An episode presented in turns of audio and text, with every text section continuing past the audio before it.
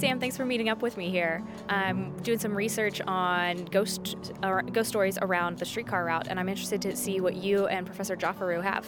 That's uh, Joff Daru. Sure, we'd be glad to tell you some stories. I heard the professor has been doing some research, and I'm quite curious to hear some of his new stories as well. Yes, we have no shortage of things happening here in downtown Oklahoma City. Well, I see the streetcar coming. Why don't we hop on and you guys can tell me about some stories around the route? Sounds good to me. Let's go. Hello, I'm Sam Saxton, I'm Professor Joff Daroot, and you're listening to Tales Unveiled where we explore ghost stories and urban legends.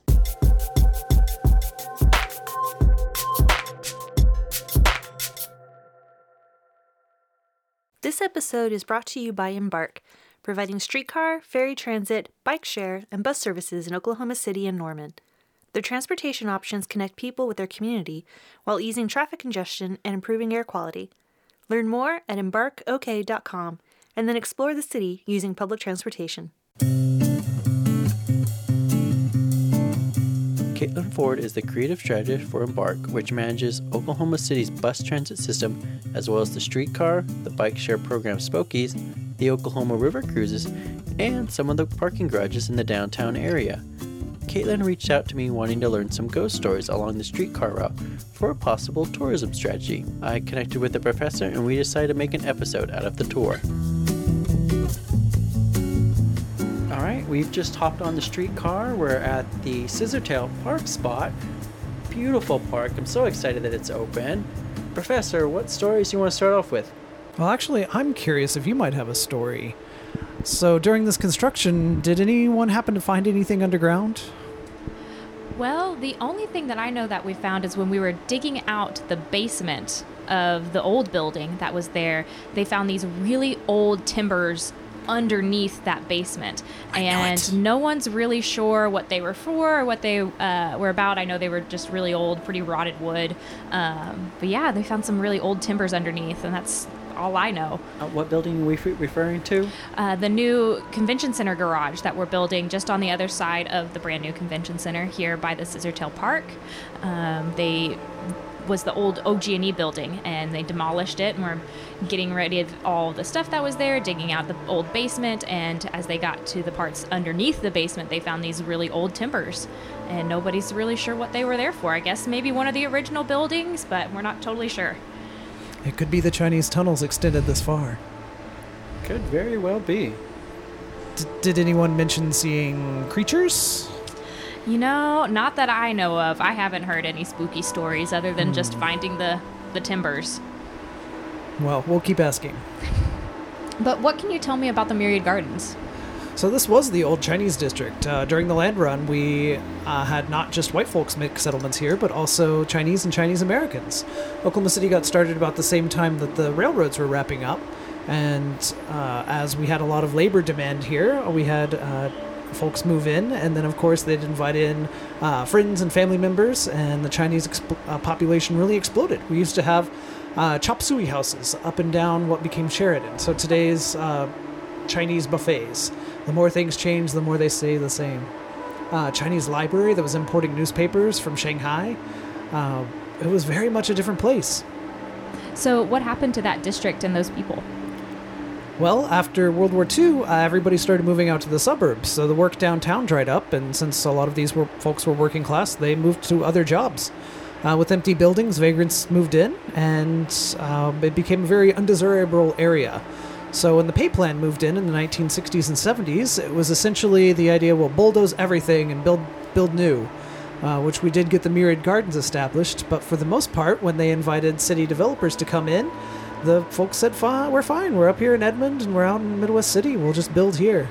And so for a long time, all we had were parking lots. And look at it now.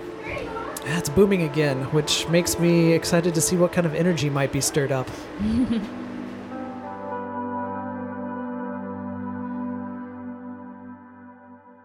Don't you have anything that's a little bit spookier? Well, depending on what you find spooky, there's a lot going on with the paranormal, and the stories I've heard about here are really quite friendly. A lady was telling me about her first day working at the bridge and had her boss come in and do all the onboarding. And then her coworkers came by and said, Listen, stuff's going to move around your office by itself. Uh, don't worry about it, those are just the ghosts. Just friendly ghosts in the Very workplace. friendly. Yeah, she said she uh, had poltergeist activity. Uh, the pencil cup on her desk would turn itself over and the pencils would scatter in different directions. Uh, she said that books on the shelf would slide out and then fall to the floor without anybody around them. Uh, but she said she never felt threatened. She always just had the sensation that someone else was here. Just a casual work ghost. Indeed, which uh, they said there was a, at least one working spirit. Uh, Gardner was saying that he, if he happened to leave work undone by the f- end of the day, he can sometimes come in that next morning and it would be finished for him.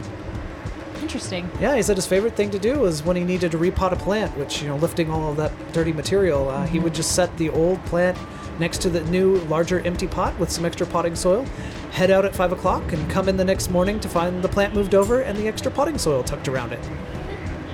That's pretty clever. I suppose he should be getting a paycheck from that. How does one pay a ghost? Well, there's a lot of discussion about property values, and most things legally end when you're dead. uh, otherwise, we would have a lot of lawsuits going on about estates. This is very true. The professor set his microphone on his lap, leaned forward, and started staring at another passenger.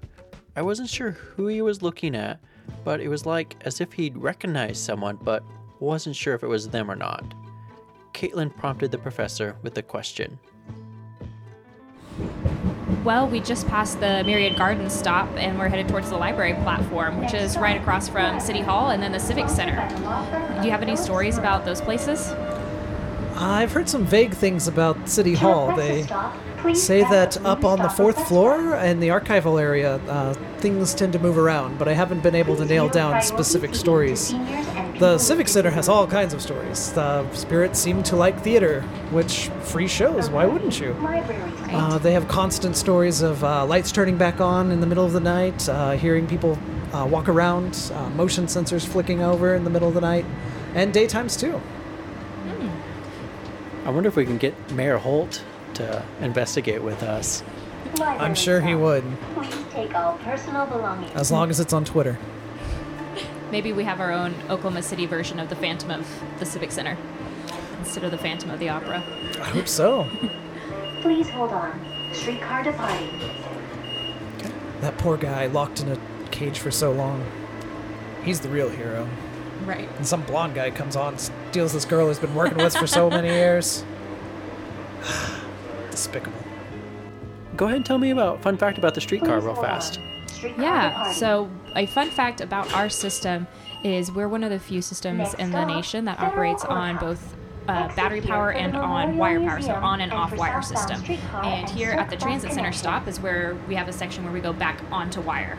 So our pantograph, which is the tool at the top of the streetcar, raises and touches the catenary line, which is the line above the streetcar track, and that is what powers us around the loop.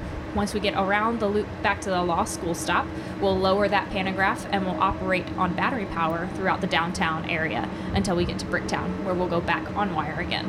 Well, that's fascinating. I didn't know that. Professor, now we're getting ready to Next turn stop, on to Broadway Avenue. Sponsored by Schwab Meat Company. Broadway Avenue, as the announcement just announced. What stories do you have about Automobile Alley for us? Oh, there's tons of stories of activity. Uh, since it was a very energetic area, of course, there's uh, lots of things lingering. Uh, I've heard a lot of phantoms. Uh, one fellow who was working at the awards shop up there, uh, he said that uh, he would never work after dark. He would always have to leave before then. It's not a, you know, I need to be home at 7 o'clock or anything, but whenever the sun was down, he was done. He said that figures would appear in the back and watch him as he was working. Arriving Broadway Avenue stop. And then, of course, there's uh, Tin Lizzie's. Uh, the owner there was telling me once that uh, they had a disappearing customer. She said that uh, this lady walked in and she was a little unnerved, just uh, not exactly sure why, but uh, the lady seemed a little off. She had long, stringy black hair and walked in and, and turned the corner and went into the stationery. So the owner decided to go keep an eye on her and went off to go check, and she wasn't there.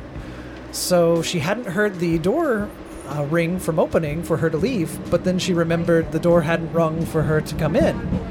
And so she searched, searched the shop and then, in fact, uh, checked out all of the cameras. By RCB Bank. And the woman was never shown entering or leaving, just walking around the shop and then gone. That's creepy. Yeah, yeah, she said she closed up early that day. Entering Automobile Alley. Automobile Alley is certainly a hopping place. There's lots of new restaurants popping up along here. Factory Obscure just recently opened. There's just quite a lot going on. Restaurants. Uh, what other stories do you got about Automobile Alley for us?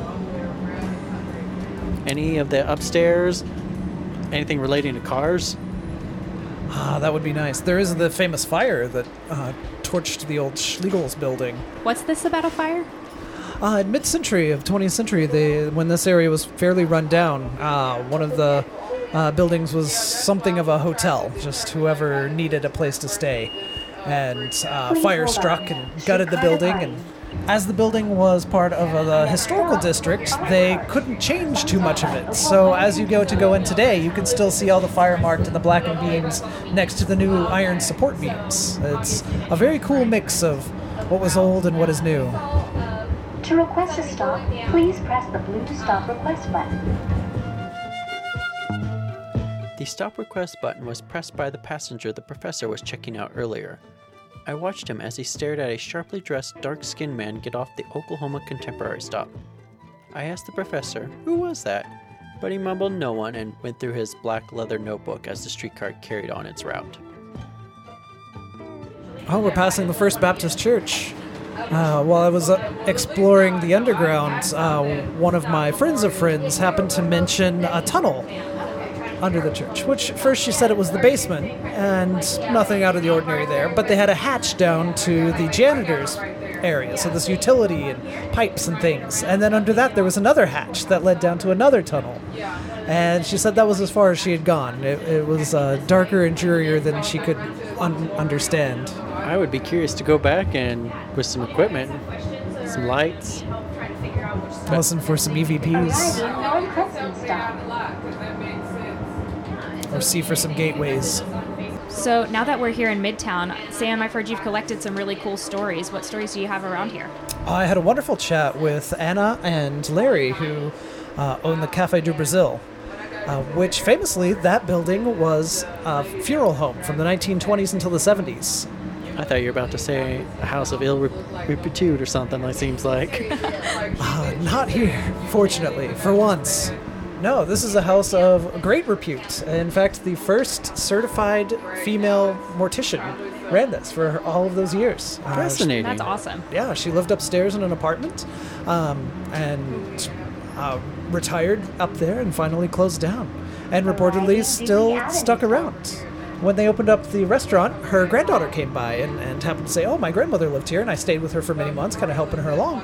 Uh, and she actually passed away up there. And they said, Oh, well, uh, that's very interesting. And they kind of gave each other a tour. Uh, they showed her what they had done with the place, and she showed her what used to be there, such as the crematorium being the same place where the kitchen is today. So remember that. Uh, and while they were walking around, they said that the shelves started jingling in the kitchen. Sponsored by the Collective Kitchens and Cocktails. So, which Anna yelled and said, "Hey, what are you doing breaking my dishes?" And the man in the kitchen said, "I break nothing." Uh, but they decided that that was Grandma making her presence known. So whenever strange things happen, uh, they always say, "Oh, it's just Grandma," and she is quite active, or was. Uh, uh, when I first met them, I asked, you know, has anything strange happened here? And they said, well, it used to, but it's calmed down now, which is not often you hear with ghost stories. Usually they seem to evolve with age, but uh, she seems to be resting easier now.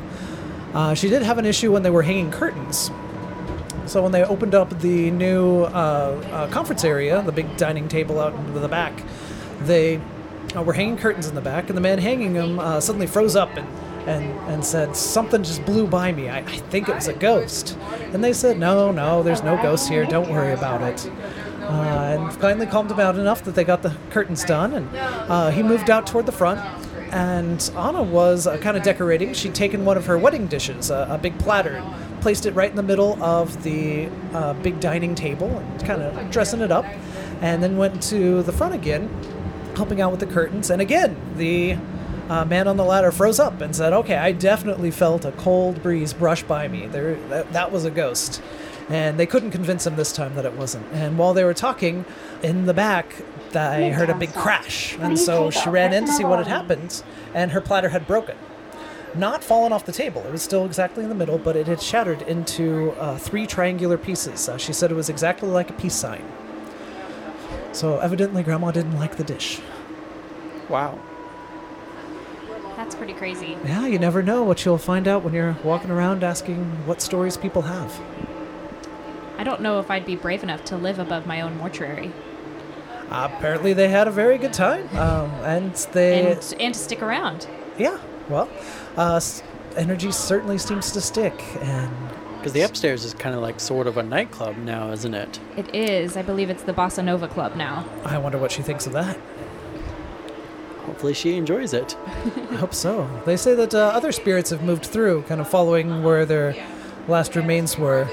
One of the lawyers who works in one of the offices in the building reported that uh, he was late one night, uh, just staying up working, and it was about four in the morning when he heard voices downstairs. And he thought it was Anna, uh, just talking rather angrily back and forth. He could tell their their uh, male and female voices, and uh, started off fairly quiet, got louder and louder and louder until uh, kind of got to shouting and swearing, and then finally calmed down again. So he, he didn't quite know what to think of that. But then uh, the argument came back again. First it was a conversation, and then yelling, and then louder yelling, and then swearing, and this time there was a gunshot. Gunshot. Yes, uh, that ended the argument, and so he called the police, and the police came out, and they called Larry and Anna, saying, "Hey, we need we need access into your building," and and so they showed up, and the lawyer thought it, said, "Hey, I thought it was you," and they said, "No, you know, we've been at home all night," and so they unlocked the whole building, checked everything out, uh, no one inside, no guns anywhere. Have you dug any history about anyone being shot there in that building? Uh, from what I've come to understand, it wasn't necessarily people there, uh, but it was uh, someone who moved through, which they have all kinds of conversations and organ music playing in the main eating room, which used to be, of course, the chapel and viewing room. Well, before we leave Midtown, do you have anything else? Well, of course, there's the old Kaiser's. Yeah, it's been an ice cream parlor for decades, uh, going way, way back, and uh, they still apparently have work staff there. Uh, the manager very kindly showed me in the back uh, where they have many of the shelves stacked up in their second floor. So, which is a very uh, awkward floor up there. It's about four feet high at points. Uh, you have to go upstairs and hunker down, and uh, you're very much crawling while you're bringing stuff through. And on one of the shelves, he said that uh, glasses would be moved off, not fall off, but uh, they would crinkle, rattle as they're hitting one another, and then glasses would be stacked up next to the shelf. Huh. Yeah, so now they just keep plastic there, and it's much calmer. a very practical solution. Practical indeed. Oh, hey, look, there's the law school. Oh, yes. Oh, the old Oklahoma City High School. Oh, wow, I didn't know that. Yeah, yeah. Back in 1909, they constructed the the original high school stood out on Old Military Hill on Second Avenue. Uh, today, uh, of course, as the, the city has expanded, we have many, many different high schools, but uh, downtown, that was our, our major central one. And of course, when it out- was outgrown, they changed it into one of our first experimental art schools. So uh, high schoolers could come in. They did more projects than tests. Uh, uh, everyone I've talked to said they really had a, a great time with it. Uh, but once again, people moving out of downtown, it too shut down. And now it's the law school for OCU. And they uh, had to do some serious renovations going in. They, they gutted much of the building to restore it. And as they did, things got stirred up. Uh, today they say that there's a little boy running around. Yeah, uh, they see him all throughout the building, and he's uh, peeking around corners usually. And people will see him and, and try to go catch him, and he always gets away. Little kids are like that. And then something underground. I couldn't get any further, but one of the contractors doing electrical work in the, utility tunnels underneath uh, said that he had to have an assistant. And it wasn't for any labor issues, it was he needed someone there with him uh, while he, uh, to witness all of these words and sounds that were being mumbled out of thin air. So here we are now in the heart of downtown, and there's definitely got to be some stories around here. What can you tell us? Well, of course, we have the Skirvin Hotel, which we could do an entire episode about that. And we have. But give a summary for our new listeners. Well, uh, Mr. Skirvin built the hotel back in 1911 and added onto it again in 1930, and then, of course, built Skirvin Tower uh, across the street in 1940. Uh, he connected them with a tunnel, which uh, is part of the overall uh, Oklahoma City Underground today.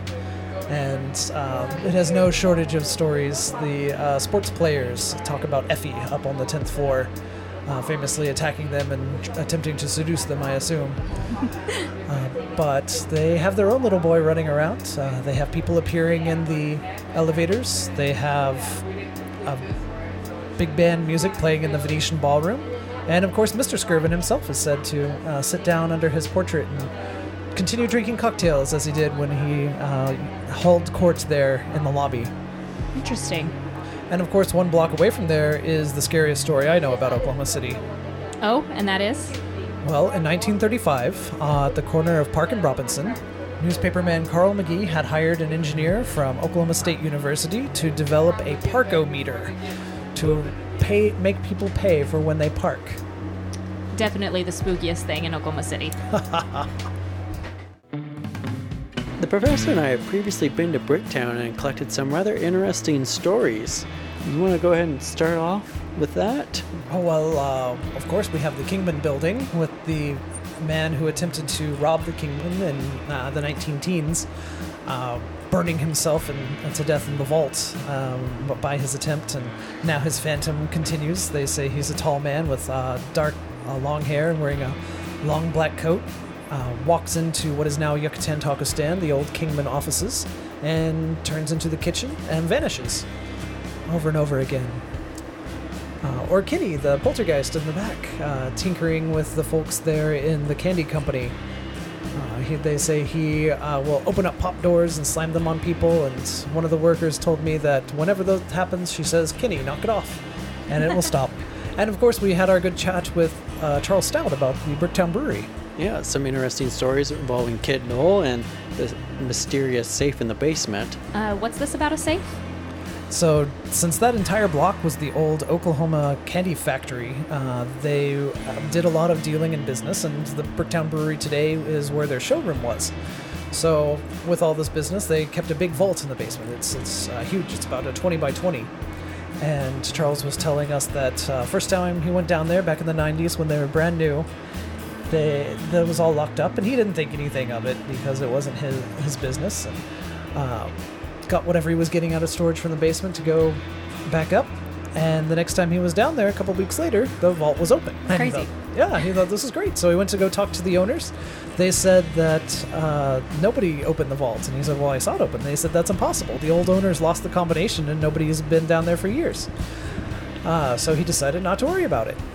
And uh, time and again, he says it's a, a two or three week cycle. Well, it'll just open itself and close itself and open itself and close itself. Uh, which I guess Kid Knoll likes doing that. He also likes messing with their brewery equipment too. Yes, they said things will often disappear, uh, not just little tools, but uh, entire shop vacs. How does one lose a shop vac? Well, apparently Kid Knoll needs it for something. And uh, a couple weeks later, after they've been bickering about who lost it, it'll be right back where it was. oh, and I have a news story of Bricktown. So, in Abuelos, I was uh, talking with one of the waitresses, and she said that their basement has a little girl ghost in it. Little kids seem to be a common phantom around Oklahoma City. There are a lot of theories about that, whether they are humans, and uh, of course, children often passed away before medical science improved. Uh, other people say that they are a, a very inviting form that demonic activity likes to take so that they may draw people in. Whichever you like, um, uh, candy factories is certainly a great place to haunt. Especially for a little kid. Yeah. So they say that she's down in the basement, and uh, time and time again, they have had EVPs of giggling. It's just a little bit creepy. Yeah. Uh, which this waitress uh, had something creepier. They say that uh, going down there, which it's all used for storage now, uh, whenever they go to get things, sometimes it's ice cold. And not especially cold because of air conditioning, but spots are cold. So they say that, of course, that might be where the ghosts are lingering. Which one time they went down there and it was especially cold. They, uh, she said she could practically see her breath. And so her coworker said, "Oh, the girl must be down here. Let's take pictures." And she said, "No, let's just get what we're getting and get out of here." Uh, but nonetheless, uh, her coworker took pictures, and finally, when she dragged her up, they were going through, and in one, they f- saw a little girl standing in the corner watching them, uh, wearing this nice white dress. To request a stop, please press the blue stop request button. Wow, that was a lot more stories than I was expecting, and uh, definitely a lot to think on and to share with our writers and our followers and whatnot. So, thanks so much for inviting me to come out with you guys and for riding with me on the streetcar. This was really great. Well, thank you for having us. For our listeners, where can they go to learn more about the streetcar? You can learn more about the streetcar at okcstreetcar.com, or you can follow us on Facebook, Twitter, or Instagram at OKC Streetcar. All right, thank you, Caitlin. Thanks, guys. We got off the streetcar where we started, at Scissortail Park. Before I could talk to the professor about what I learned from Detective James, he left in a hurry. So, instead, I shouted a quick reminder about our upcoming trip to Chandler. Yes, the professor and I are returning to Chandler to meet with the Lincoln County Paranormal Investigators, so stay tuned to Tales Unveiled.